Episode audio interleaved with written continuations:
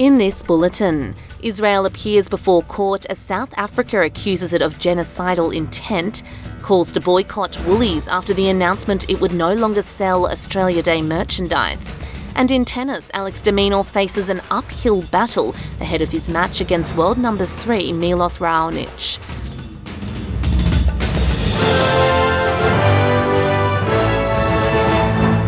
With all the latest headlines from the SBS newsroom, I'm Katrina Stirrett. Hearings have commenced in South Africa's case against Israel, who it accuses of committing genocide against Palestinians in the Gaza Strip. The initial hearings, which began on Thursday evening, will deal exclusively with South Africa's requests for an emergency order that Israel suspends military action in Gaza. The World Court will then hear merits of the genocide case, which is a process which may take years to conclude. Court President Joan E. Donoghue gave opening statements.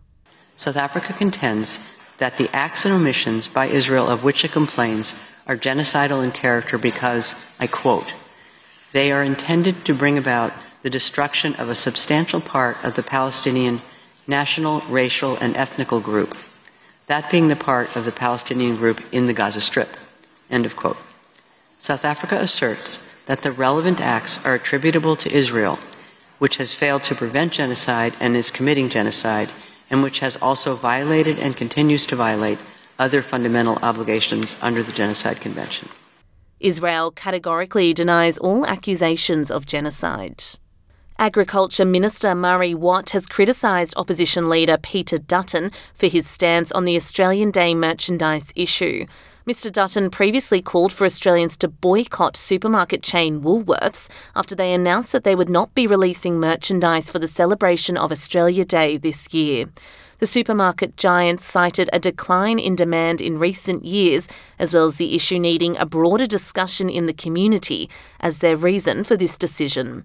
Mr. Watt says the opposition leader is more concerned with scoring political points than he is solving the real issues affecting Australians. I think it really shows the kind of priorities of Peter Dutton. Rather than thinking about the things that are priorities for Australians, like tackling, taking pressure off cost of living while not adding to inflation, He's out there fighting yet another culture war, talking about what kind of products that supermarkets sell. Uh, I don't think that's the kind of priority that most Australians have right now. They're thinking about how they can pay their supermarket bills rather than what kind of thongs they can buy in a supermarket.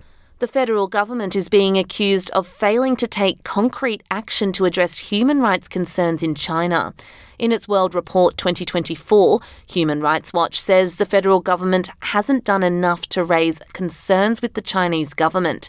It acknowledges diplomacy can result in positive outcomes, like the release last year of journalist Cheng Lei, who was imprisoned for three years in China.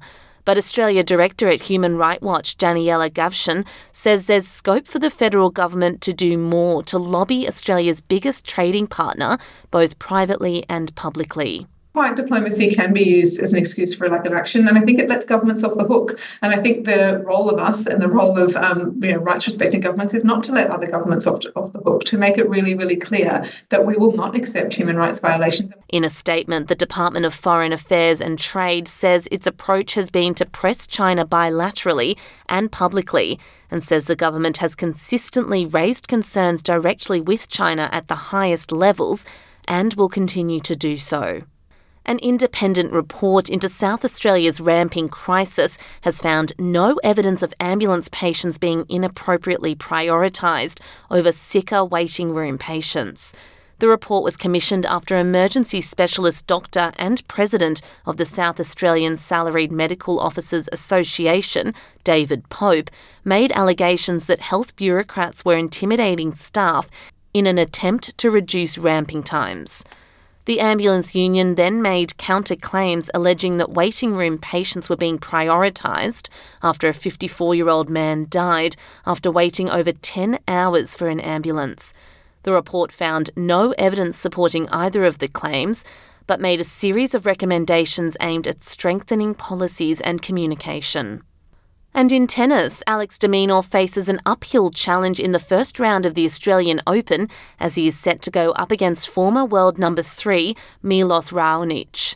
Should he advance, the top seeded Australian will have a clearer path towards the fourth round, where there could be a likely match-up with world number five Andrei Rublev.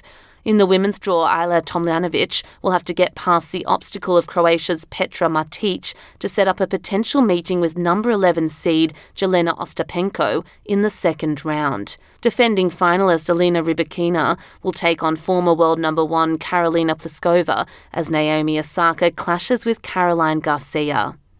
And that's all the latest headlines from the SBS newsroom. More to come at midday. I'm Katrina Sterrett.